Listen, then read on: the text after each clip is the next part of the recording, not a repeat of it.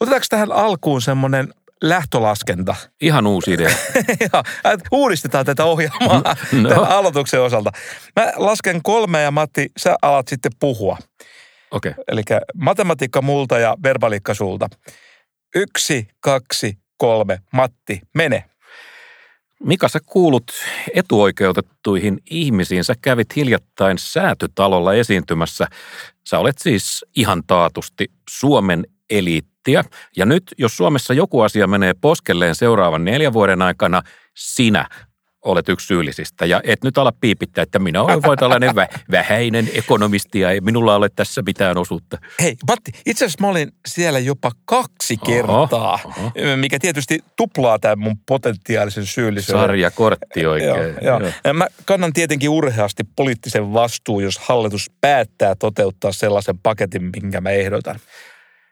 Tämä Ämmettään jakso on, on säätytalospesiaali. Säätytalohan on myyttinen paikka, jossa ratkaistaan Suomen kohtalo seuraavaksi neljäksi äh, vuodeksi. Äh, mua tämä hallitusohjelma karnevaali äh, vähän huvittaa. Toisaalta tietysti taas ei, koska pahimmillaan niin hallitusohjelma on arvaus seuraavasta neljästä vuodesta ja siihen suhtaudutaan kuin lakiin tapahtumaailmassa mm. äh, mitä hyvänsä. Merkitys on kasvanut. Niin, mutta mut miksi? Eikö tässä nyt perimmiltään ole kysymys kuitenkin vaan siitä, että vedetään hallituksen työlle vähän suuntaviivoja ja, ja painopisteitä? Mä en kyllä sanoisi, että mitenkään niin vain. Että kyllähän sillä nyt on merkitystä, että mistä päästä sitä valtiotalouden peittoa oikein leikataan. No sekin on äh, totta, mutta jotenkin tuntuu, että näiden neuvottelujen keskeinen merkitys tuntuu, tuntuu olevan se, että hahmotellaan hallituksen erimielisyyksiä, niin kuin ne nyt olisi jotenkin epäselviä. Vähän niin kuin aviopari, joka on menossa kirkkoon, ja sitten vähän ennen kirkkoon ne sopii, että mistä seuraavina vuosina aamukahvipöydissä riidellään. Mua tässä mietityttää se, että tässähän itse asiassa on niin kuin, äh, näitä erimielisyyksien lähteitä on hyvin monenlaisia. Että siellä on lillukan varseja ja isoja tämmöisiä arvomaailmakysymyksiä. Sitten siellä on tämmöisiä lyhyen aikavälin juttuja ja sitten siellä on pitkän aikavälin juttuja. Nämä pitäisi pystyä vielä jotenkin erottamaan toisistaan. Just näin. Ne kaikki on mössössä. Ja sitten tätä sopimista vaikeuttaa se, että hallitusneuvottelijoilla on tämmöinen tiedon epäsymmetri. Mm-hmm.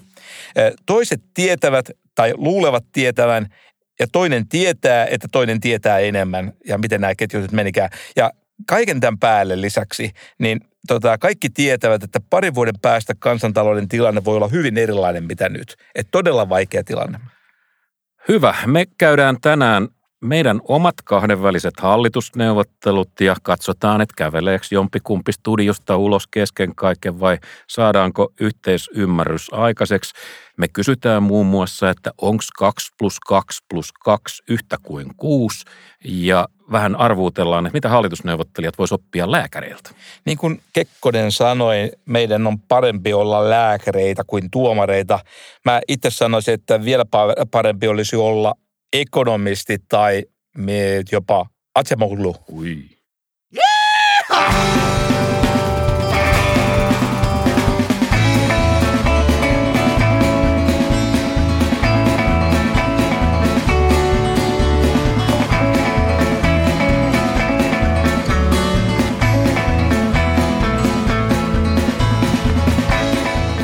Matti, muistatko vielä niitä aikoja, joitakin vuosia sitten, kun meillä oli podcastissa tämmöinen Asemoklulla on asiaa hetki. Kyllä, hiljennymme Asemoklun äärelle itse asiassa. Niin se tarkkaan. Joo. Joo, se oli sitä aikaa, kun podcastimme kantoi vielä nimeä Spam. Muistan oikein hyvin, ne on ollut hienoja kohottavia hetkiä mun, mun elämässä. Ja siinä oli tosiaan sellainen aika, aika tyylikäs tunnari niin kuin ääni taivaasta, joka puhutteli Hei, meitä. Olli tai Juuso, löytyisikö tähän van, väliin nyt se vanha tunnari? Hiljennymme Asemoklun äärelle. No, äh, Atsemolulla on ollut vuosien saatossa asiaa ja, ja, ja nyt ilmeisesti taas. Matti pitää paikkansa. Darren Atsemolulla on ilmestynyt uusi kirja. Hän on kirjoittanut Simon Johnsonin kanssa uuden kirjan nimeltään Valta ja edistys tuhatvuotinen kamppailumme teknologiasta ja vauraudesta. Hänellä on aina isot perspektiivit. Joo, tässä ollaan isoja, isojen asioiden äärellä. Se tulee heti tuoreeltaan suomen kielellä tässä toukokuun aikana. Terrakognitan kustantamana ja Kimmo Pietiläisen suomentamana. Kimmo Pietiläinen jaksaa tehdä hienoa, hienoa työtä näiden tiedekirjojen kanssa. Sä oot ilmeisesti lukenut sen käsikirjoituksen, nähnyt sen ja, ja anna nyt sellainen kolmen sekunnin arviot. Onko on, on, on, onko se hyvä? On. Ei ole. On ihan onneton tätä Tota, jo, juu, mä sain käsikirjoituksen käsiin jo, jo, jokunen aika sitten, koska kirjoitin siitä kirja-arvion seuraavaan itse asiassa kesäkuussa ilmestyvään talous- ja yhteiskuntalehteen. Kirja-arvioni otsikkoon teknologia ei saa olla vallatonta. Ja tuo otsikko kertoo jo paljon siitä, mistä tässä kirjassa ja itse asiassa tässä mun kirja-arviossakin on paljolti kyse. Kuulijoille, jotka ei ole kuunnellut meitä viimeistä kymmentä vuotta, niin se, miksi me äsken naurattiin, niin johtuu tietysti siitä, että, että Mikalla on kotona alttari Daron Acemolulle ja siksi sen kysyminen, että onko hänen kirjansa hyviä, niin on, on herättää hänessä aina, aina hilpeyttä. Mutta ihan ihan lyhyesti, Mika, mistä tässä kirjassa on, on kysymys? Ja please, nyt ei mitään, ei luentoa. Okei, okay, tämä on kyllä tietysti pidättelyn paikka. No, lyhyesti sanottuna siinä käsitellään todella perusteellisesti ja syvällisesti, kuinka muuten, sitä, että parhaimmillaan teknologinen kehitys ratkoo hyvin tehokkaasti ihmisen, äh, niin kuin ihmisten vaurauden ja itse asiassa ympäristönkin kestävyyden ongelmia. Ei ihan dynamiittia vielä tähän asti. Ei, ei tämä, mutta, mutta ilman julkisen vallan toimintaa – niin tämä teknologinen kehitys on liian vähäistä ja mikä hyvin olennaista, ilman viisasta ohjausta se helposti suuntautuu, niin kuin englanninkielinen te- termi directed, niin kuin väärin suuntiin. Siis ilman julkisen vallan toimintaa teknologinen kehitys on liian vähäistä. Tämä, tämä on kyllä lause, joka, joka vähän jää mua, mua niin kuin kaivertamaan. Sun täytyy lukea tämä kirja. Joo, selvästikin. Äh, mutta siinä käytetään äh, käsittääkseni esimerkkinä tässä kirjassa äh, Panaman kanavaa. Kyllä. Joka äh, on ollut nyt siis, raken, milloin se rakennettiin, noin reilu sata vuotta sitten. Kauan aikaa sitten ja aloitettiin vielä kauemmin sitten. Ja, ja, ja nyt niin kun, äh, nyt Ajmalu haluaa niin sanoa, että tähän sisältyi, että, että oli tyhmä projekti alkaa. Että siitä tuli Järjetön. Hit, niin, että, että siitä tuli hitaampi. Tai, tai, tai, tai se oli hitaampi, kalliimpi, vaarallisempi kuin alun perin ajateltiin. Mutta hei, mikä tämän erottaa jälkiviisaudesta? No nythän on hyvä sanoa, että nyt tiedetään miten kävi, mutta eikö elämä ole aina riskinottoa? Kun, kun äh, tehdään isoja projekteja, niihin sisältyy isoja riskejä. Siitä menee kuitenkin parikymmentä tuhatta laivaa vuodessa läpi ja, ja se lyhentää – ei tarvitse ajaa enää Etelä-Amerikan ympäri. 13 000 kilometriä joka laivalta jää, jää väliin. Eihän tämä nyt niin tyhmä projekti voi Tuo on tärkeä kysymys. On hirveän tärkeää niin kuin arvioida niin kuin ex ante ja ex post mielessä järkevä. Siis ja, ennen jälkeen. Niin, ennen ja jälkeen. Ja näiden äh, Johnsonin äh, niin kuin pointti oli tässä, ja ne käytti tosi paljon vaivaa sen osoittamiseksi, että etukäteen ajatellenkin tämä päätöksenteko oli typerä. Että siinä oltiin vähän huumauduttu niihin Suetsin kanavan menestyksiin, ja siinä ei oikeasti oltu tehty näitä kestävyyslaskelmia ja reaalisuuslaskelmia tota, kaikkia tietoa hyväksi käyttäen. Toisin sanoen harjoitettiin jonkunlaista itsepetosta. Annettiin sen vision mennä faktojen yli, niin kuin tietysti teknologian kanssa helposti käy. Joku käyttää siihen valtavasti aikaa, on innostunut siitä asiasta ja hups. Sit... Joo. Siis se Suetsin kanava, joka oli menestys loppujen lopuksi, siinä kuvataan aika hyvin, niin se jollain tavalla sumentsi silmiä ja sen takia sitten ei oltu enää samalla tavalla kriittisiä näissä ratkaisujen teossa. Se loppujen lopuksi se ideahan oli hyvä, niin kuin sanoit, että on se hirveän tärkeää, että sitä pääsee, mutta se millä tavalla sitä päädyttiin tekemään, niin se oli niin kuin itse asiassa etukäteen ajatellenkin, se olisi pitänyt ymmärtää, että se oli tyhmä.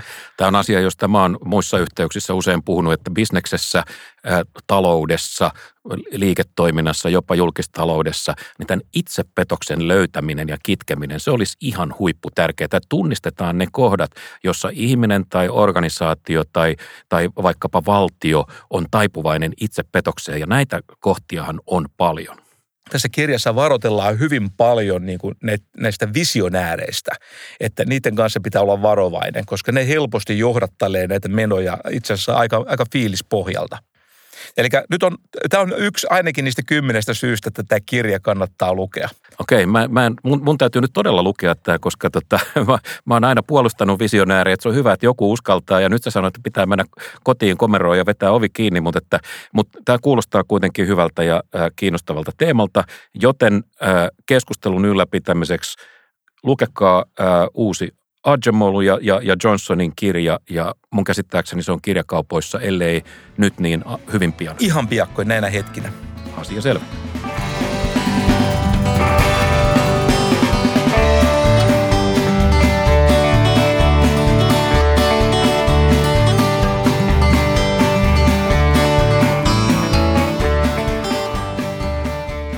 Säätytalo. Se on hieno rakennus, joka valmistui äh, muistaakseni 1891. Siellä on historia havina. Niin, siellä on siis, portaikkohan on, on tyylillisesti pöllitty jostain kreikkalaista temppelistä ja sisällä on, on saarinpatsaita ja paljon, paljon marmoria. Kulttuurien sekoitusta. Niin, siis alunperinhan säätytalo rakennettiin säätyvaltiopäivien aatelittomien säätyjen kokoontumispaikaksi. Eikö muuten hupasaa, että siis vielä reilut sata vuotta sitten meillä on ollut aateliset ja, ja, ja ää, aatelittomat. Ää, muistatko muuten, mitkä oli Suomen säädöt? Kyllähän mä muistan, olen mä koulussa ollut käynyt. Tota, ne oli aatelisto, papisto, sitten porvaristo ja kepu. siis talonpojat. Hyvä. Oikein, oikein. Ja talonpojat siellä oli ja talon tytöt sai odotella vuoroa vielä 15 vuotta siitä, kun, kun nämä marmorit vedettiin säätytalon äh, lattiaan, niin Tämä on siis se ympäristö, jossa nyt käydään hallitusneuvotteluita. Ja siellä, siellä ramppaa, siellä on iso joukko näitä edustajia, siellä on iso joukko virkamiehiä ja, ja sitten siellä on iso joukko asiantuntija tai, asiantuntijoita tai lobbareita, riippuu vähän niin kuin näkökulmasta. Ja melkein kaikki, jotka siellä käy, niin postaa siitä sosiaaliseen mediaan ja haluaa sitä kautta kertoa, että hyvin tärkeitä ihmisiä ollaan. Ja säkin laitoit jo. Okei, okay. niin se näyttää signalointipuoli tässä. Totta, mä laitoin kuvan, joka näyttää markkinasektorin tuottavuuskasvun ja julkisen sektorin velkaantumisen välisen, siis suorastaan tämmöisen hämmentävän voimakkaan tilastollisen yhteyden. Ja mun pointti tässä oli se, että, että tämä on kyllä siinä mielessä tärkeä korrelaatio, että niin tämän talouden kasvuteorian mukaan työn tuottavuuden kasvu on niitä talouskasvun juurisyitä ja on tosi kiinnostavaa, mitkä asiat sitten ikään kuin seuraa tästä tuottavuuden kanssa tai edes korreloi sen kanssa. Sähän edustat tutkimuslaitos Laborea, joka ainakin tällaisen perus, perussuomalaisen näkemyksen mukaan tod, tod, tod, tod, tod, todennäköisesti edustaa punavihreää blokkia. Miten on ylipäätänsä mahdollista, että sä olit siellä? Miten sä onnistuit livahtaa sen? Mä luulen, että kutsujen joukossa taitaa olla ymmärrystä siitä, että Labore on tämmöinen taloudellinen tutkimuslaitos, jolla on tutkimusymmärrystä talouden kehityksen näistä perustekijöistä. Ja tämähän on tietysti tärkeää, silloin, kun halutaan tietoon ja näyttöön perustuvaa talouspolitiikkaa, niin kuin tässä varmaan halutaan. Mm. Kerros nyt meille maalikoille ja, ja, ja tampioille ihan, mitä, mitä siellä niin kuin tarkalleen tapahtuu. Mä, mä tiedän, että sulla oli taas ne normaalit 114 PowerPoint-kalvoa, jossa, jossa lukee, että tuottavuus on tärkeä ja, ja, ja, ja sitten sit, niin tämän massan kautta niin vastuu siirtyy vähän, vähän kuulijalle. Mutta kerro vähän, mitä, mitä, mitä siellä niin oikein no, tapahtuu ensiksi mä pidin siellä semmoista vartin mittaisen, aika tiiviin esityksen. Siis mun esitykseksi aika tiiviin, kun se kerran varttiin Toden saatiin totta, mahtumaan. Joo. Ja äh, sitten äh, se 15 minuutin jälkeen oli tämmöinen 15 minuuttia aikaa keskustelulle ja tämä ryhmä teki tämmöisiä monenlaisia tarkentavia kysymyksiä. Ja täytyy sanoa, että siellä joukossa oli ihan aidosti tota, muutamia tosi hyviäkin kysymyksiä. Paljonko siellä oli, siis mikä se sun ryhmä se oli? Hyvinvointi syntyy työstä ryhmä, taisi olla, että siinä katsottiin, että työmarkkinoiden toiminta, toiminta, toiminta ja sen, itse kaikkea sen näkymiä. Paljonko siellä oli suunnilleen väkeä? No väkeä oli sellainen, mitä mä sanoisin, pikkasen toista kymmentä. Joo, ja asiantuntijoita laukkaa siellä siinä ryhmässä 10, 20, 30. Siinä sessiossa meitä kaiken kaikkiaan kävi kolme. Kolme vaan? Kolme vaan kävi, siis ainakin siinä, siinä osiossa meitä oli. Okei. Okay. Sä sanoit, että kysymyksiäkin tuli ja, ja ihan, ihan niin kuin asiallisiakin kysymyksiä, niin miten tämä toiminta siellä säätytalolla, niin miten se eroaa esimerkiksi eduskunnan valiokuntakuulemisista, jossa oot myös käynyt, ollaan mole, molemmat niissä rampattu? Joo, no kaikki, kaikissa, en mä sano, että nämä olisivat niin negatiivisia, mutta tuo, tuo oli mun mielestä vielä niin kuin odotuksiin nähdenkin positiivinen yllätys. Mun mielestä siellä oli semmoinen kivan, kivan äh, sähäkkä tunnelma. Tuli semmoinen olo, että ainakin osa kuunteli tosi tarkasti sitä, mitä puhuin ja otti oikein, niin kuin, tota, oikein muistiinpanoja. Ja sitten sehän on aina sen tunnusmerkki, että on tarkkaan kuunnellut, kun tulee hyviä tarkentavia kysymyksiä, koska sehän paljastaa silloin sen, että kuinka, kuinka tarkkaan on kuunnellut ja kuinka hyvin on ymmärtänyt sitä asiaa. Ja se, se tekee tietysti esittämisen paljon kiinnostavammaksi, kun tulee sellainen olo, että, että siellä sentään ainakin yritetään ymmärtää. Joo, tota, valiokunnassa ei ihan aina ole näin, mutta no mikä, mikä, mikä, tota, mikä on puheenjohtajan rooli ää, säätötalolla? Onko se muodollinen puheenjohtaja vai, vai kuinka paljon hän luo sen niin kuin suuntaa sitä keskustelua? No mulla oli tietysti vaan tämä tämmöinen vajaan puolen tunnin kokemus. Muista se oli hyvin informaalia se kaiken kaikkiaan. Kyllä puheenjohtaja sitä ihan hyvin orkestroi, mutta tuntui, että se ryhmällä oli jo tämmöinen rullaava dynamiikka tota, ikään kuin käytössä, että se toimii vähän niin itseohjautuvastikin. Mutta puheenjohtaja tietysti siinä pikkasen sitä kapelimestaroi. Okei, mutta sitten asiaan. Mikä oli sun esityksen, mikä oli tämän 15 minuutin esityksen tärkein pointti. Ja mulla on alle 15 minuuttia kanssa. Kyllä. okay. No, mä nyt puhutaan nimenomaan tästä, äh, tästä esityksestä, jossa käsiteltiin tätä työelämän, äh, työmarkkinoiden niin kuin näkymiä. Ja se peruskysymys oli se, että millä tavalla saataisiin 100 000 lisätyöpaikkaa. Ja tässä esityksessä mä kä- näytin, äh, että, että kuinka vaativa tota, tavoite se sitten loppujen lopuksi tässä taloudellisessa tilanteessa on. Ja ää, mitä se vaatisi, ja sitten ennen kaikkea aika paljon puhun siitä, että minkälaisia kaikenlaisia seurauksia siitä koittaa, ää, niin kuin seuraa, jos me, se, meidän työpaikka tosiaan lisääntyisi sadalla tuhannella. Ja sitten kun tavallaan näitä lujuus- ja kestävyyslaskelmia siinä kun käytiin läpi, niin tota, johtopäätös oli tai tämmöisiä reality check, ehkä on se parempi termi, niin tota, jo, siitä tavalla tulee melkein väistämättä se johtopäätös, että kyllä nyt tarvittaisiin erityisen kipeästi, ja Matti sä tykkää tästä Arvaa, mitä me tarvittaisiin tosi kipeästi. Työtuottavuuden kasvia. Eli se tavallaan on hyvin vaikea ajatella, että se onnistuisi mitenkään järkevästi tämä tavoitteet, ellei me saataisiin pikkasen lisävauhtia tämän työtuottavuuden kasvuun. Mutta kun tuottavuus syntyy yrityksissä, se, se joko niin kuin tapahtuu tai sitten se ei tapahdu. Mutta eikö tämä ole niin kuin talouspolitiikkatasolla vähän rukous? Toivo, toivoa tuottavuuden kasvua. Mitä me voidaan tehdä talouspolitiikkatasolla tämän asian eteen? Se on tärkeää. Sehän on, kyllähän talouskasvu on sisäsyntyistä. Se syntyy siellä ikään kuin siellä markkinoitasolla. Mutta ja se mun pointti on se, että on niin kuin hyviä perusteita odottaa, että seuraavan viiden tai kymmenen vuoden aikana tämä tuottavuuden kasvu tulee merkittävästi edisty, kiihtymään. Ja se on hyvä tietää, koska jos näin käy – niin se tekee tämän talouspolitiikan toteuttamisen jonkin verran helpommaksi. Silloin voitaisiin keskittyä pikkaisen enemmän toisiin kysymyksiin. Mutta ja sitten toinen vielä on se, että, että kun me tiedetään, että mitä, mitä tekijöitä tämä työn tuottavuuden kasvu vaatii, niin ei ainakaan tehtäisi sellaisia asioita, jotka vaurioittaisi tätä työn tuottavuuden kasvua. Mun pointti on se, että se tuottavuuden kasvu kyllä melko varmasti tulee, jos ei niin kuin tumpeloida tätä tilannetta. Okei. Julkisuudessahan säätötalolta näistä neuvotteluista on ollut esillä aika, mitä nyt voisi sanoa, pieniä asioita.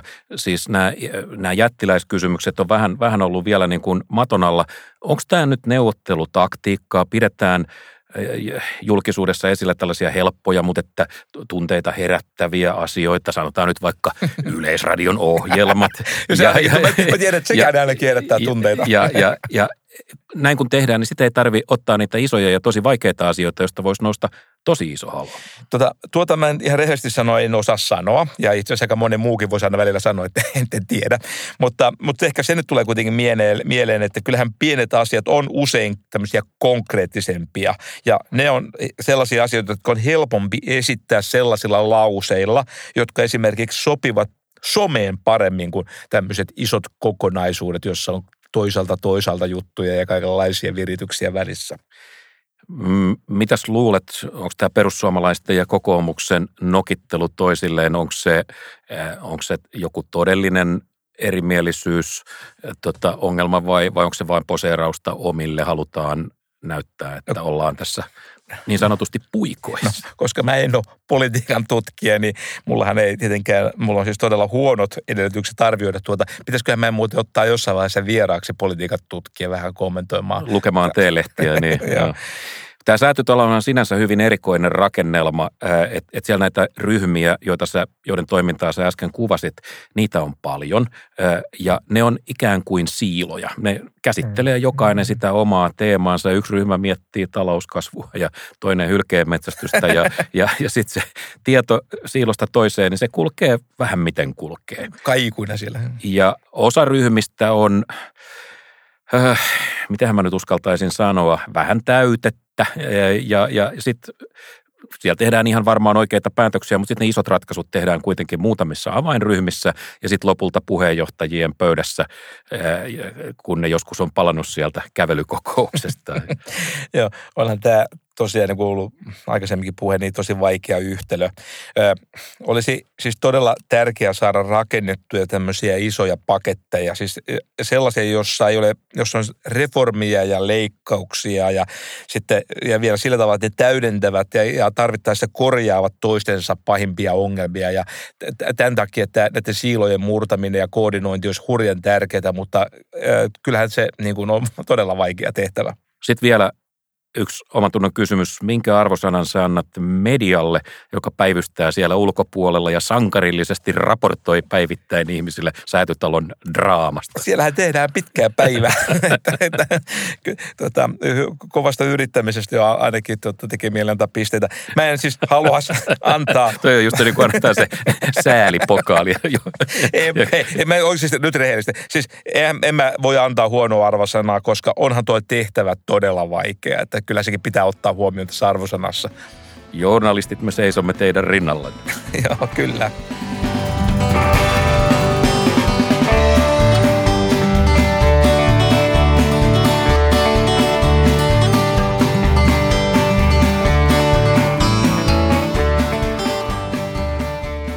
Selvä, sellaiset on tunnelmat säätytalolla, mutta nyt asiaan Hakkila asiaan. Se ydinhän on tässä siis näissä kaikissa neuvotteluissa se, niin kuin noin 6 miljardia kertaa on toistettu, että Suomen valtion talous on epätasapainossa. Rahaa toisin sanoen menee enemmän kuin tulee, ja nyt siis väännetään siitä, että pitääkö tylpästi leikata menoja vai kehitellä joku hienostuneempi loitsu, joka hoitaisi tämän asian vähemmällä vaivalla ja tuskalla. Mutta sitten pitää muistaa, että on, on sellainenkin mahdollisuus, että tämä potilas on jo paranemassa näistä näiden sisäsyntyisten kasvudynaamisien tekijöiden ansiosta, missä Kuulut, me jo aikaisemmin viitattiin. Kuulostaa nyt ihan niin kuin talouden reikihoitajalta, että energiavirat hoitaa. Toi oli ruma. Oli ruma. energiavirat hoitavat ihmisen kuntoon, annan käteni liikkua hänen ihollaan. no hei, ää, nyt, nyt, nyt hei, nyt Matti, nyt, nyt kunnolla. Tuota, mutta siis nythän tässä voi olla myöskin se tilanne, että kimppuun on hyökkäävässä sitten monen sortin tohtoria ja tämmöisiä rohtoineen. Ja ja sitten se täytyy aina muistaa, että jotkut näistä lääkkeistä saattaa olla sellaisia, että niiden sivuvaikutukset on itse tautia pahempia. No se on ihan totta, että tässä tilanteessa, joka on vaikea, niin varmaan tohtoreita riittää ja, ja, ja lääkkeitä riittää, mutta että tiedätkö sattumoisin, mikä on niin sanottu triage-menetelmä? Onko se joku ikääntymisen testausmenetelmä? No mä esitän ö, uuden kysymyksen, joka on hiukan helpompi. Kun lääkäri tulee vaikka nyt onnettomuuspaikalle, jossa on paljon loukkaantuneita okay. ihmisiä, niin, niin mitä hän tekee ensimmäisenä? No tutkii potilaat. Tutkii potilaat ja kun aikaa ei ole ihan hirveästi niin kuin perusteellisiin tutkimuksiin, se mitä hän tekee ensimmäisenä, hän luokittelee. Okay. Hän muodostaa ryhmiä ja, ja mä nyt yksinkertaistan, että, mutta että siis ajatus on se, että yhteen ryhmään menee toivottomat tapaukset. Siis Venezuela. Ne, siis ne, jo, niin, ne, joita ei voi enää auttaa. Sitten sit yhteen menee ne, joilla ei ole kovin iso hätä, siis jotka eivät ole hengenvaarallisesti hädässä, voi odottaa. Ja sitten kolmanteen, tämä kolmas ryhmä on sitten se tärkein, sinne menee ne asiat, ne tapaukset, jotka pitää hoitaa nyt. Ja, ja nyt jos me tehdään tällainen triage-versio Suomen talouspolitiikasta, Suomen talouden kysymyksistä. Mikä miltä se näyttää? No sinänsä tämä on aika hyvä tämä lähestymistapa, koska on totta, että Suomen kansantalouteenhan iski tämmöinen onnettomuus, joka tapahtui tuossa vuosina 2010-2015 niihin aikoihin. Ja kun Suomeen iski tämmöinen negatiivinen tuottavuussokki, niin kuin on jo ehkä useammassa jaksossa tullut sanottua, että se osa pätee, eli onnettomuus on tapahtunut. Sitten ekonomistit on rynnänneet sinne ja tutkineet ja varmaan tehneet erilaisia luokituksia, ehkä ihan noilla sanoilla. Mutta jos mä nyt oman tämmöisen, oman sovelluksen teen, niin minusta Suomi nyt ei missään tapauksessa kuulu tuohon ryhmään yksi, mm. toivottavasti. Sinne kuuluu siis Venezuela. Eikä välttämättä myöskään siihen ryhmään kolme, siis kansantaloutena. Mm. Eli mun mielestä kansantaloutena Suomi kuuluu ryhmään kaksi. Okei. Okay että tavallaan ei, Mut, ei, ei akuuttia hätää että, sinänsä. Mutta sitten kyllä täytyy sanoa, että sen kakkosen sisällä, jos mennään Suomeen, niin kyllähän siellä on joitakin tauteja Suomessa. Niin, että jos mennään kansantalouden sisälle, jos just ajatellaan näitä kansantalouden kysymyksiä, niin mitkä siellä olisi sellaisia asioita, jotka vaatis meidän huomiota just nyt?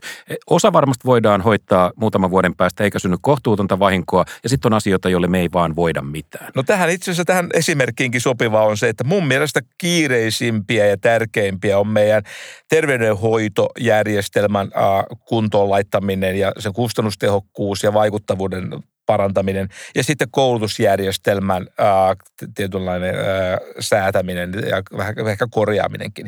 Ja sitten, sitten aika siis nopeita välittömiä toimenpiteitä vaatii tämä ilmastonmuutoksen aiheuttamat erilaiset sopeuttamistarpeet. Nämä on nyt ehkä ne kolme asiaa, joita täytyy ensiksi ruveta operoimaan. Ilmastonmuutos on selkeä juttu.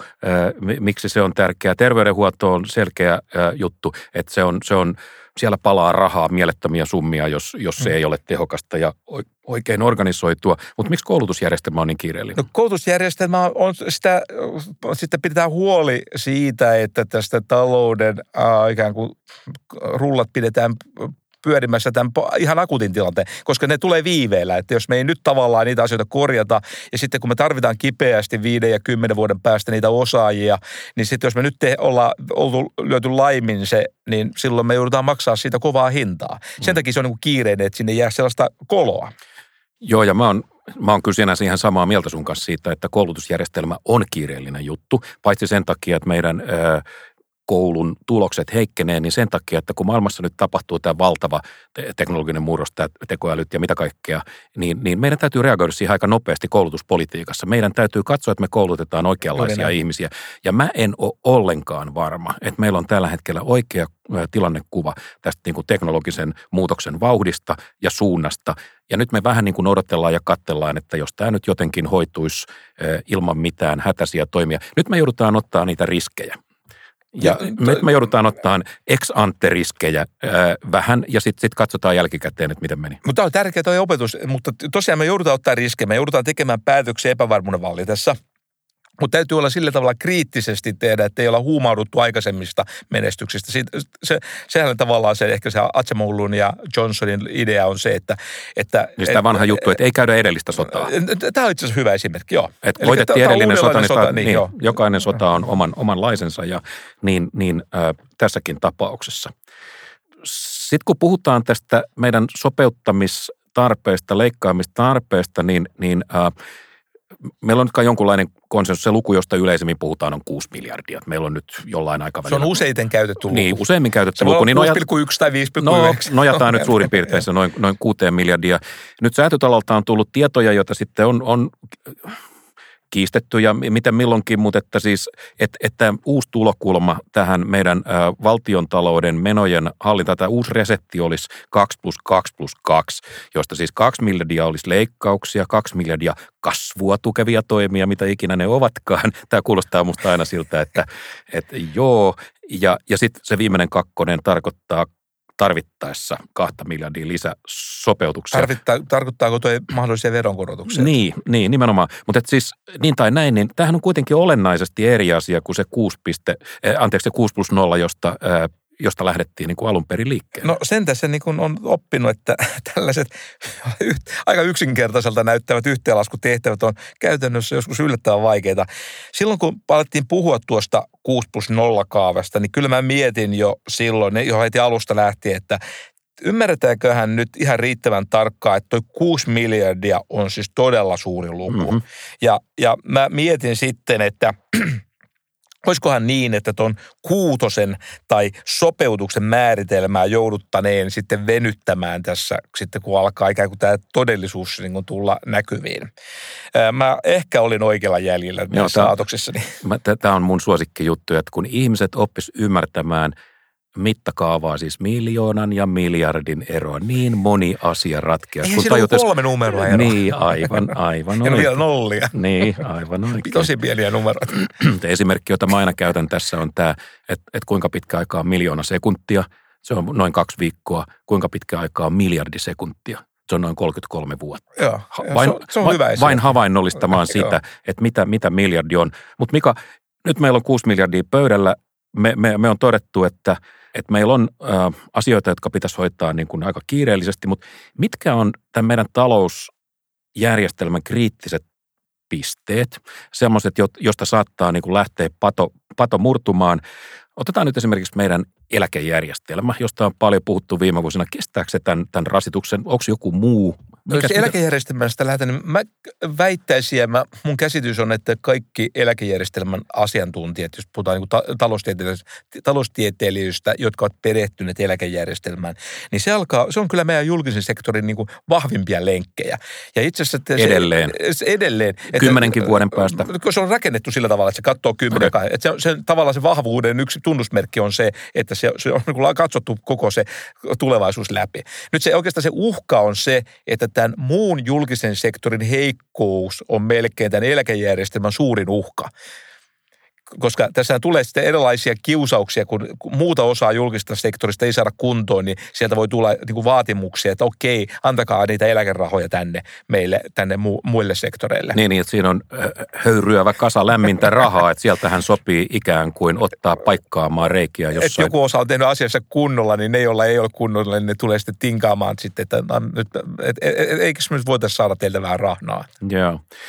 Risto Murto, joka on siis eläkevakuutusyhtiö Varman toimitusjohtaja ja ekonomisti hänkin, niin Risto hiljattain muistutti Italiasta, jossa, jossa tällainen korkea julkisen velan suhde ä, alkoi luutua pysyväksi, kun ä, väestö vanheni. Me ei tavallaan, tai he eivät niin kuin, saaneet kiinni sitä, sitä niin kuin jättämään. Mitä sä luulet, käykö, käykö meille sama? Meillä on sama ongelma. No monella muullakin maalla on ongelma väestörakenteen puolelta, mutta mun mielestä Italia ja Suomi kuuluu aivan erilaiseen maajoukkoon. Meidän maajoukko on nämä Kalmarin unionin maat. Että, ää, toki tuommoinen vaara on, mutta mä pidän hyvin epätodennäköisenä. Silloin meidän yhteiskunnassa aika monet asiat on muuttunut, muuttunut jos me ajaudutaan, Italian velkaantuminen on ihan, e, ihan eri kertaluokassa. Eli, eli se on niin kuin 10, 20, 30 vuoden päässä se, että me ei muka siinä, siinä ajassa tulla järkiimme, niin se on minusta äärimmäisen epätodennäköistä. Saapas nähdä, minkälaisia on järki, järkiintymisen äh, oireet äh, tässä maassa. Ihan lyhyesti vielä, Mika, mitkä sä katsot, että on suurimpia ulkoisia uhkia Suomen taloudelle. Nyt sä, sä sanot, että me eletään Kalmarin kuplassa ja verrataan, me, me ajatellaan, että meillä on täällä kiva ympäristö ja mukavat, mukavat ihmiset, mutta että tuolla on iso paha maailma ulkopuolella. Mitä sieltä voi tulla? No tietysti kaikenlaisia ulkoisia shokkeja voi tulla jatkossakin. Se on aina pienen avotalouden riesaluijat ja ajat. Että, ja, mutta se on erityisen iso riesa sellaiselle pienelle avotaloudelle, jonka yritys tai toimialan rakenne on erittäin keskittynyt.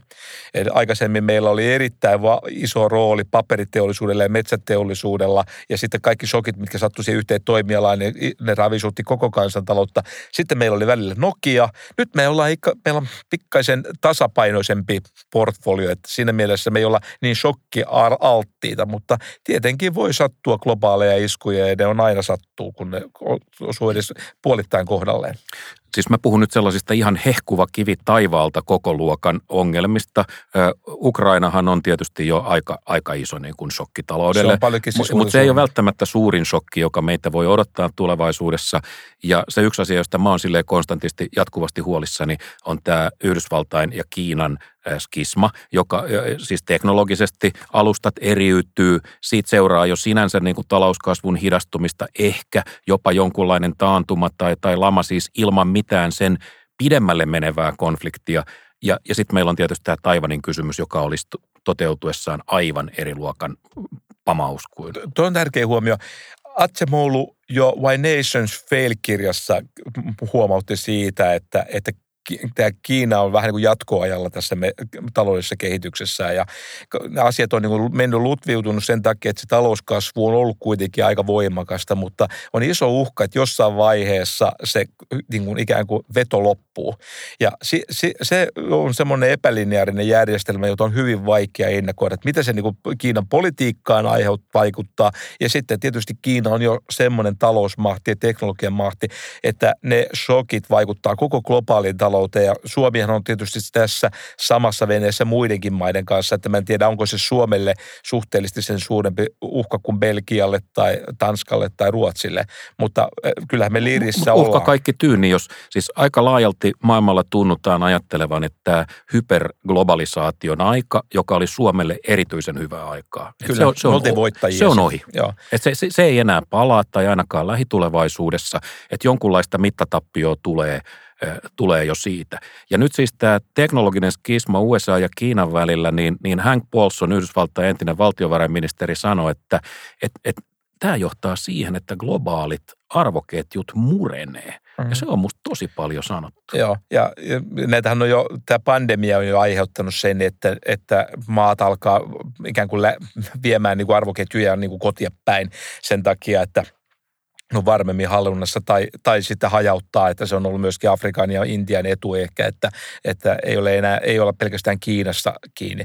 Mutta vaikea, ja sitten mä vielä toistan sen, nämä on niin sanottuja epälineaarisia järjestelmiä. Täällä on kaosteoria in, action, että näitä on erittäin vaikea ennakoida, mitä kaikkea nämä tuo mukana. Ja sen takia tämmöistä resilienssi, tai se on tämmöinen usein käytetty sana, niin se on kyllä semmoinen asia, johon nyt varmaan joudutaan kiinnittämään huomiota. Joustavuutta, notkeutta Notkeutta, vastustuskykyä. Korjauskykyä. Joo. Just, joo. Joo. Sitten on tietysti kaikkein synkein skenaario, joka on se, että, että Yhdysvaltain teknologinen etumatka Kiinaan repee niin suureksi, että se tarkoittaa myös sotilasteknologiaa ja kiinalaisilla ei vaan yksinkertaisesti ole varaa antaa sen kuilun revetä niin isoksi, joten sitä ryhdytään kuromaan kiinni voimakeinoin. Ja, ja, ja tämä on tietysti asia, jota – ei vitsisi kauheasti edes, edes niin kuin ajatella. Ehkä me lopetetaan nämä synkistelyt tähän. Mennään iloisempiin asioihin. Mikä sulla on seuraava niin kuin iloinen asia? Niin kuin to... ö, ö, ö, valtioapatia. No, se on hilpeä aihe.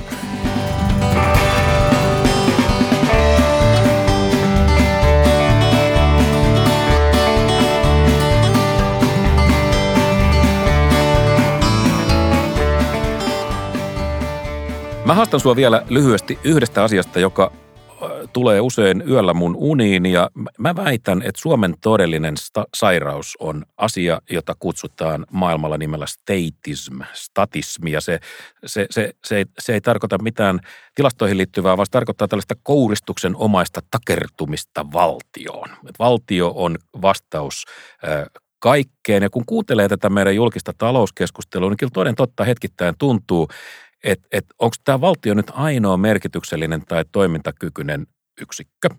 Ja nyt mä sain vähän tota, ilahduin, kun luin... Ää, Sait uskoasi luin, vahvistavaa puhetta. Sain uskoani vahvistavia lausuntoja, kun ää, Bengt Holmström, meidän ää, nobelisti, sanoi, että Suomessa valtio on ottanut kantaakseen liian suuren vastuun ää, yksilöiden elämästä. Ja, ja hän sanoi tarkalleen sanottuna näin.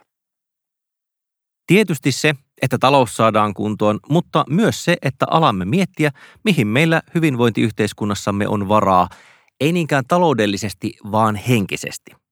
Jos yhteiskunta työntää itsensä liian voimakkaasti ihmisten elämään, emme enää ole toisistamme riippuvaisia, vaan valtiosta riippuvaisia, ja se ei ole hyvä asia. Niin Mika, mitäs tykkäsit tästä lausunnosta? Öö, no tota, ehkä sen verran nyt täytyy kommentoida, että vuosikausien ajan psykologit ovat tehneet tutkimuksia, joissa vertaillaan ihmisten subjektiivista hyvinvointia. Itse asiassa tarkemmin sanottuna on selvitetty kansalaisten tyytyväisyyttä elämäänsä, kun he ajattelevat sitä kokonaisuutena. Että ollaan aika perustavaa laatua olevien asioiden äärellä. Ja aina kaikki Kalmarin unionin maat on pärjänneet aivan mainiosti näissä Mutta onhan ne tyytyväisiä, kun ne lykkää niin kuin vastuun asioistaan valtiolle, joka lähettää niille paluupostissa rahaa. Me äänestetään rahaa valtiovarainministeriön seinästä. Totta kai ihmiset on tyytyväisiä tällaiseen järjestelmään, mutta onko tämä nyt kestävä. Onko se voi, väärällä se... tavalla onnellisia? Niin, niin siis onko tämä pitkällä tähtäimellä kestävää, jos kaikki vastuu ö, ulkoistetaan valtiolle, niin, niin onko se moraalisesti kestävää? Voi olla tällä hetkellä talousluvut näyttää olevan niin kuin ihan ok, mutta Tämä on minusta tärkeää. Tässä on niin kuin mun mielestä tämmöinen ikään kuin moraali, moraalisfilosofinen aspekti ja sitten tämmöinen ikään kuin taloudellinen aspekti.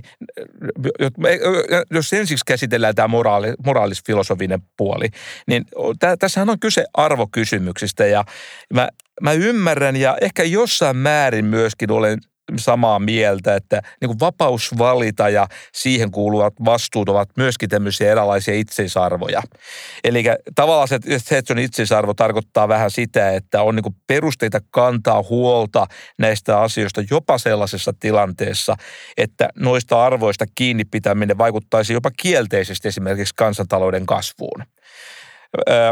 Mutta sitten tähän taloudelliseen puoleen – että onko se kestävää, että me niinku halutaan tämmöisiä asioita, niin se on kyllä objektiivinen fakta, että Suomen kaltainen, kaltaiset hyvinvointivaltiot, ja nyt mä puhun siis Pohjoismaista ehkä erityisesti, niin se on paitsi taloudellisesti erittäin mahdollinen, mutta myöskin monella tavalla mitattuna myöskin hyvin kukoistava. Ja Ruotsi ja Tanska ovat siitä meille tällä hetkellä tämmöisiä eläviä todisteita – Kuten me aikaisemmassa jaksossakin jo todettiin, niin noissa maissahan niin kuin pienituloisten kannustinloukut ovat jopa Suomea pahemmat. Eli tämä niin sanottu osallistumisveroaste on meitä korkeampi, niin kuin me todistettiin muutama jakso sitten. Juuri, juuri näin.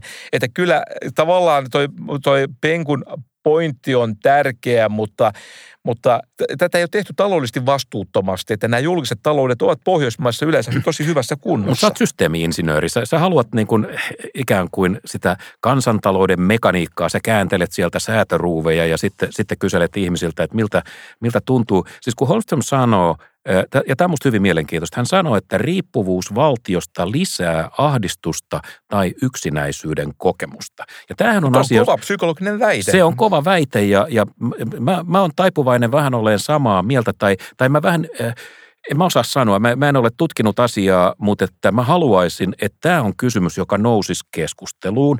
Holmström sanoi, että hän lisäisi monien etuuksien vastikkeellisuutta, koska hän uskoo yksinkertaisesti, että ihmiset saa hyvää oloa siitä, että ne auttaa toinen, toinen toisia. Ja tämä kuulostaa jo, jo sen verran niin kuin vanhanaikaiselta, että hän ottaa aika ison riskin sanoessa. No näin. kyllä, mutta muista, eikö tuo empiirinen tutkittavissa oleva asia? Tutkitaan sitten. Kyllähän kun meillä on erilaisia maita, niin onko meillä tutkimusnäyttöä tuosta uhasta? Mä niin kuin sanoin, mun mielestä puhtaasti tämmöisenä moraalisfilosofisena kysymyksenä on kiinnostava. Mä voi olla sitä mieltä, että tämä on tavallaan, se on niin kuin itseisarvo. Mutta sä oot siellä kansantalouden isossa konehuoneessa, jossa mittarit eivät ole vielä menneet punaiselle ja siellä niin kuin talouden insinööri kääntää säätönuppia ja sanoo, että tilanne on vielä hallinnassa. Niin ja ihmiset tyytyväisiä. no.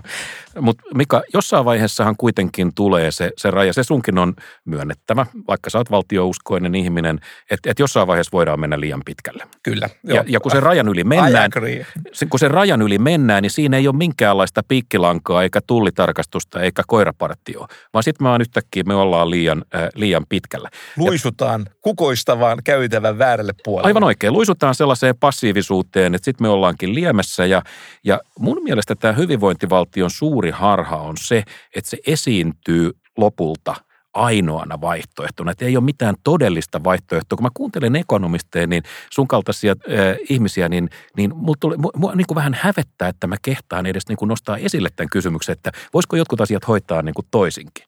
Ja, ja tota, mä en siis tarkoita, että hyvinvointivaltio on, on, on huono idea – mutta siihen on sisäänrakennettu vähän ehkä niin kuin julkisen valinnan teorian mukaisesti, että et, et, et, tota, joka siis sanoo, että julkinen sektori on itsekäs, niin, niin hyvinvointivaltio pakottaa meidät hyväksymään sen oman turpoamisen logiikan ikään kuin se olisi ainoa vaihtoehto. Mä myönnän, mä alkaisin olla kasvavassa määrin huolestunut, jos vähintään toinen näistä kahdesta asiasta alkaa mennä eh, väärään suuntaan tai huonoon suuntaan.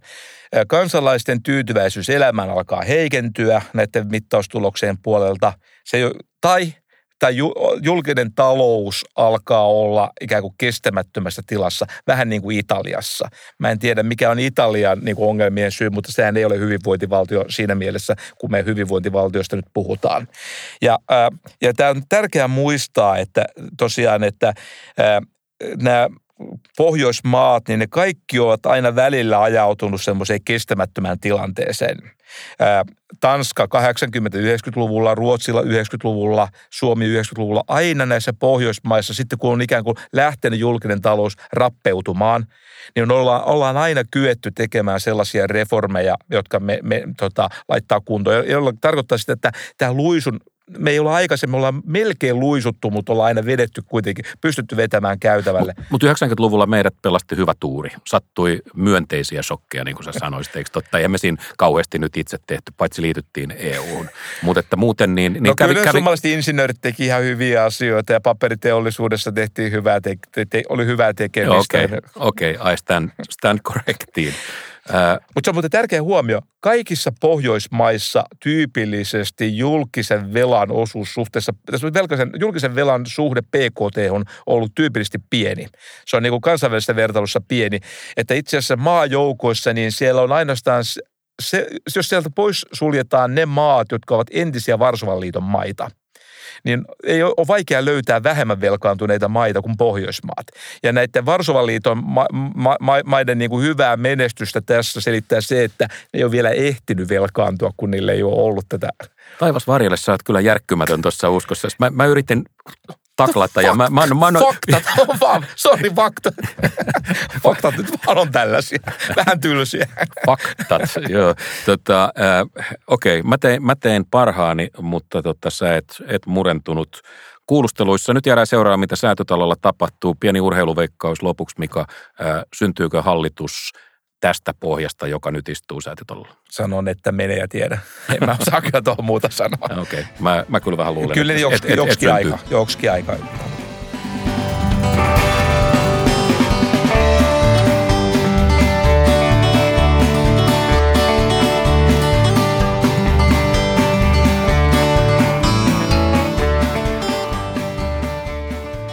Matti, sä käytät aika usein tota asiaan hakkila, asiaan läppä. Mikä, mikä, mikä, mikä juttu toi nyt oikein on? tiedä, se on, se, on, se on eduskunnan parasta folklorea. Ok, ok. No eihän toi nyt ole ainakaan kovin tuore juttu. Ö, jos tämä Hakkila on siis, onko se niinku se Väi, Väinön kaima? Väinö, Väinö Hakkila. Kyllä, sama, Joo, joo. sama mies. Väinö Hakkila oli tymäkkä demari alun perin Lempäälästä kotoisin ja niiltä suunniltahan tulee vain järeitä, vakavahenkisiä, harkitsevia no-nonsense-tyyppejä. En tunne kyllä yhtään lempääläistä, mutta uskon, jos saan Ja väität niin. Ha- Hakkila oli äh, oikeistodemari, joka vaikutti erityisesti 230-luvulla. Äh, on nää Väinöjen porukka. sulle rakasta ryhmää. Äh, Hakkila muistetaan ehkä siitä, että hän oli yksi näistä niin sanottuista muilutetuista, jotka silloin 30-luvulla oikeistolaiset riehu, siis on oman aikansa äärioikeistolaiset hönöt, joita kutsuttiin Lapuan. Lapuan liikkeeksi, niin nappas Hakkilan ja vei hänet väkivalloin Tampereelta jonnekin Lapuan tuolle puolelle. Joo, mä oon kuullut tästä tapauksesta ja eikö ollut niin, että Väinö Linnan pohjan tähdessä se oli se Kivivuoren Jannen kyyditys, jossa oli pikkasen niin kuin otettu mallia tästä tapahtuu. Äärinomaista, äärinomaista, mikä kirjoja on luettu. Kato, koulun käynti, perussuomassa peruskoulu. No Hakkilasta tuli siis aikanaan eduskunnan puhemies ja hän oli itse kuuleman mukaan innokas välihuutelija, mutta että Arvatinkin aika nokkela. Niin, nokkela poika, ja, mutta sitten puhemiehenä niin hän ei oikein mielellään suonut samaa oikeutta muille ja hän antoi usein puhujille keppiä ja yksi näistä kepitetyistä oli, oli nimeltään Akseli Brander, joka oli maalaisliiton siis silloisen Kepun kansanedustaja muistaakseni Kiteeltä. Ja kun Brander meni siis eduskunnan pönttöön pitää puheenvuoroa, niin Hakkila kajautti mielellään sieltä vähän ylempää, että asiaan Brander, asiaan. No, edustaja Branderi tämä tietysti otti lievästi päähän ja hän sai sitten oman koston hetkensä, kun maatalousvaliokunta tai joku lähti tutustumaan suomalaisiin karjatiloihin ja sattumoisin yksi kohteista oli Branderin ilmeisesti edistyksellinen tila, jossa oli, oli äh, hyvin maineikas siitossonni. Ja, ja, ja Brander opasti sitten vieraita astutusnäytöksessä ja kun ne seurasi sitä tapahtumaa, niin Brander meni läpsimään sitä sonnia persuksille ja, ja hän oli tietenkin antanut sille sonnille tutun nimen, kuinka ollakaan Hakkila, ja hän siis läpsi sonnia ja että asiaan Hakkila, asiaan. Okei, okay, tämä on nyt silloista eduskuntahuumoria. Tämä on niin, tosi joo, hyvä. se on, tämä on aika hyvä. Mutta Mika, nyt kun äh, Seppo Kääriäinen ja Lasse Lehtinen ja Ilkka Kanerva ja Häkämiehen veljekset ei ole enää eduskunnassa, niin mun mielestä parlamentissa on ihan ratkaisevasti paljon tylsempää ja tietyllä tavalla äh, tällaisen suuren tarinamestarin paikka on auki. Ja nyt mulle syntyi idea. Sain, sain, Okei, sain, taas. sain ajatuksen. Eikö me, eikö me, eikö me kerran niin, so, kokeiltu tätä? sovittiin, että ei mitään ideoita. Ei, Kerran kokeiltiin. ei nyt, nyt, tota, nyt, no, me, no, yritetään vielä kerran. nyt julistetaan tästä aiheesta kilpailu. No, kilpailut on kivoja. Joo. niin, kilpailu. Siis, tota, siis kilpailu on äh, eduskunnan paras jutun kertoja. Kyllä. Okei, no toihan on hyvä. Toi otetaan. Niin. Toisin sanoen, rakkaat ihmiset, ystävät, ilmiantakaa tämän eduskunnan paras tarinan kertoja. Meidän ainoa ehto on, että pitää olla istuva kansanedustaja, ää, eikö totta? Joo, joo. Ja sitten se, se tietysti, eikö me voitaisiin, sehän sopisi aika hyvin, että tulisi tähän meidän lä- lähetykseen. Me voitaisiin sitten testata tätä, Kyllä, kyllä. tätä, ää, tätä kaikkea hauskinta. Ää, Sitten pitää olla jokin, jokin, jokin juttu, Nimi ei riitä, että joku tarina niin, myös. niin, että se ei ole niinku tämmöistä joo, yleistä puhetta, että, että voidaan niinku jollain niinku kohtuullisella varmulla väittää tämän edustajan kertomaksi, vähän niin kuin näyte. Niin. Että siis jutun ei tarvitse olla sataprosenttisesti No totta. ei, no Politiikassa ei mikään, 60 prosenttia riittää jo. politiikassa mikään ei ole sataprosenttisesti totta. Ja, ja juttuhan voi olla tietysti jonkun muun keksimä, koska Niin, eduskunnassa, useinhan ne on niin. Joo. koska eduskunnassa varsinkin yksityisen omistuksen suoja on ollut aina vähän heikoilla. Tämä on ihan mahtavaa. No tota, hei, nyt meidän täytyy vielä miettiä tota, uh, palkinto. Mm. Ö, kai meidän pitää jotain tälle voittajalle saada, että meillä on ne kannustimet kunnossa. No Meillähän on loistavia kannustimia, nimittäin tämän voittavan ehdotuksen esittäjä, ilmiantaja palkitaan super, super hotilla ämmetaa paidalla. Ja sen lisäksi ää, mä lupaan, että voittaja saa eturivin lipun Mika Palirannan kansantaloudelliseen esitelmätilaisuuteen. Joo, pääsee myöskin takahuoneeseen esi- ennen ja jälkeen esityksen. Niin. joo, tää, tää, eikö tää, joo, tähän, tähän mä voin sitoutua. Pidän kaksin käsin kiinni kalvoista niin kuin cha, cha, cha, cha, cha, cha. It's crazy. Matti, Matti, It's ja hei, hei, Matti, ja nyt se paita päällä. Pian, älä, ei, ei älä viitti, nyt on ihan naurettavaa. Oikeesti. Mm.